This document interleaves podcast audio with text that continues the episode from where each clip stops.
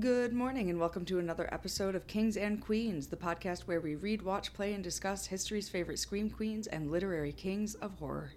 I am your host, Nat, and this week we are diving right into Chapter 7 of Stephen King's Holly. Last week we got introduced to a new character, Peter Stinky Steinman, that we think may be part of the Harris's plot, but we have no confirmation yet. Really similar to the Dahl case where skateboard was found, but no helmet Sounds like he may not have been wearing one, um, and he's been disappeared for weeks. This one is another pretty short chapter, so bear with me. If you have not already, I do recommend going back to the beginning and reading through all the previous chapters with us. As a reminder, when you hear this sound, that means I have stopped reading from the text and am instead discussing thoughts, interpretation, literary theory, things like that. When the sound replays, that means the mic is back to the author. Without further ado, let's begin Chapter 7 of Holly. Chapter 7, November 27, 2018, page 71. It will be a cold winter in this city by the lake, lots of snow, but on this night the temperature is an unseasonable 65 degrees. Mist is rising from the seal slick surface of Red Bank Avenue. The streetlights illuminate a dense cloud cover less than a hundred feet up. Peter Stinky Steinman rides his Alameda deck down the empty sidewalk at quarter to seven, giving it an occasional lazy push to keep it rolling. He's bound for the Dairy Whip. Ahead is the giant lighted soft serve cone, haloed in mist. He's looking at that and doesn't notice the van parked on the tarmac of the deserted Exxon station, between the office and the islands where the pumps used to be.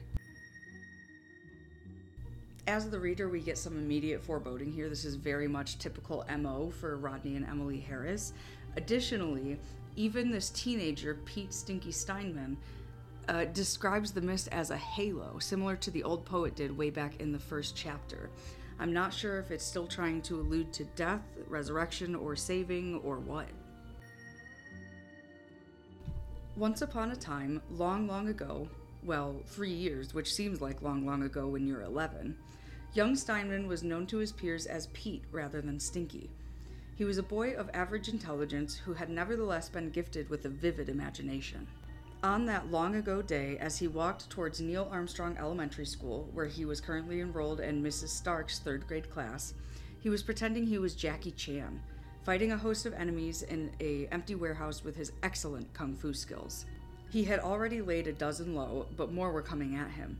So absorbed was he, ha, and yuh, and hiya, that he did not notice an extremely large pile of sidewalk excrement left by an extremely large Great Dane. He walked through it and entered into Neil Armstrong Elementary in an odoriferous state. Mrs. Stark insisted he take off his sneakers, one of them shit stained all the way up to the Converse logo, and leave them in the hall until it was time to go home. His mother made him hose them off, and then she threw them in the washing machine. They came out good as new, but by then it was too late.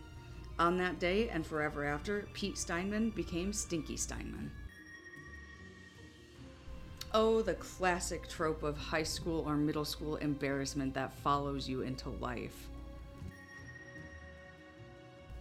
Tonight, he's hoping to find his skateboarding pals doing ollies and kickflips in the parking lot. Two of them are Richie Glenman, the boy with the habit of sticking french fries up his nose and sometimes in his ears, and Tommy Edison, red haired Freckles, the acknowledged leader of their little gang. Two is better than none, but they are out of money, it's getting late, and they're just getting ready to leave. Come on, hang out a while, Stinky says. Can't, Richie says. WWE SmackDown, dude. Can't miss the awesomeness. Homework, Tommy says glumly. Book report. The two boys leave, skateboards under their arms. Stinky does a couple of runs, tries a kickflip, and falls off his deck, glad Richie and Tommy aren't there to see. He looks at his skinned elbow and decides to go home. If his mother is upstairs, he can watch the SmackDown himself, keeping the volume down low so he doesn't bother her while she does her accounting shit. She works a lot since she cleaned up her act. So, this is the first introduction to another character that will play a larger role uh, in the next few chapters is uh, Stinky Steinman's mom. Uh, he mentions cleaning up her act, but no mention of what was being cleaned. We, as the reader, just have to wait and see. The whip is open and he'd kill for a cheeseburger, but he only has 50 cents. Plus, Wicked Wanda is on duty. If he asks her for credit, or maybe a buck and a half out of the tip jar, she'll laugh in his face. He heads back to Red Bank Avenue, and once he's outside the misty circle cast by the light at the front of the parking lot, where Wicked Wanda can't see him and laugh, that is, he starts dispatching enemies.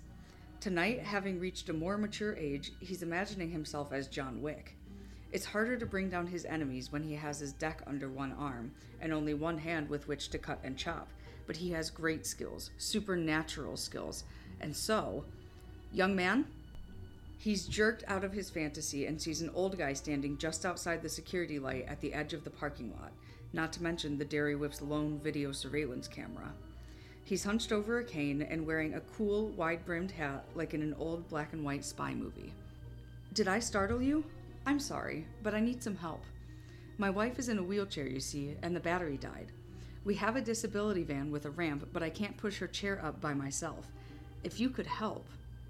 Stinky, currently in full hero mode, is perfectly willing to help. He's been told repeatedly not to talk to strangers, but this geezer looks like he'd have trouble knocking over a row of dominoes, let alone pushing a wheelchair up a crip ramp. Where is it? classic MO for Emily and Rodney Harris, but I am concerned that currently they're going after an 11 year old child. That seems different to me. And they continuously use their appearance as elderly, possibly disabled folks to trick these people into helping them. And of course, because this victim is a child, he thinks the old man is just cool as all get out with his outfit and that he's weak and not a threat.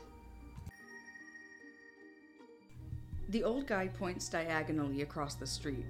Through the rising mist, Stinky can just make out the shape of a van parked on the tarmac of the old Exxon station, and beside it, a wheelchair with someone sitting in it. Roddy and Emily take turns being the one stranded in the dead wheelchair, and it's really Roddy's turn, but Em's sciatica is now so bad, mostly thanks to that damned stubborn Kraslow girl, that she actually needs the chair. I'll give you $10 to help me push her up the ramp and into our van, the old guy says. Stinky thinks of the burger he was just wishing for. With a 10 spot, he could add fries and a chocolate shake and still have money left over. Plenty. But would Jackie Chan take money for doing a good deed? Nah, I'll do it for free. That is very kind. I really like how they or how King is describing how these victims are approaching these people. Even Jorge Castro find a, found found a kind way to describe helping these people. He called it a neighborly chore. He acknowledged that it was, you know, work, it was effort, it was time out of his day, time out of his plans. But he wanted to be kind. He wanted to be neighborly. And it's th- the same thing here for Pete Stinky Steinman. He's thinking, yes, I want to help these people, and yes, I really want a burger and all this extra stuff, but would my heroes do that? No.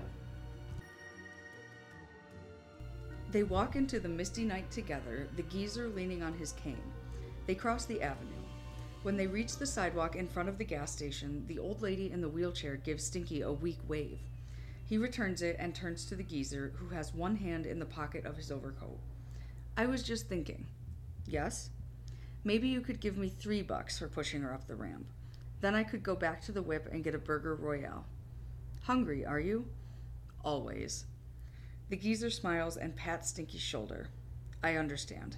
Hunger must be assuaged. End of chapter 7. Ew, ew, ew. Can we talk about Rodney Harris? One, don't touch the 11 year old. That is not your child, nor is it your grandchild. And two, he, that is so sick. And we, as the reader, have an immediate sense of foreboding because we know what's about to go down. But Roddy seems to take some sick pleasure in the mind games, and I really don't like that, especially since this new victim is a whopping 11 years old. Thank you so much for joining me. I hope you guys are enjoying the twists and turns in this novel as much as I am. Uh, and I hope you come back next week for chapter 8. Remember, it's all just a bunch of hocus pocus, and don't forget to like and subscribe and a very happy Thanksgiving to each and every one of you. I am so grateful to enjoy and indulge in this hobby with you.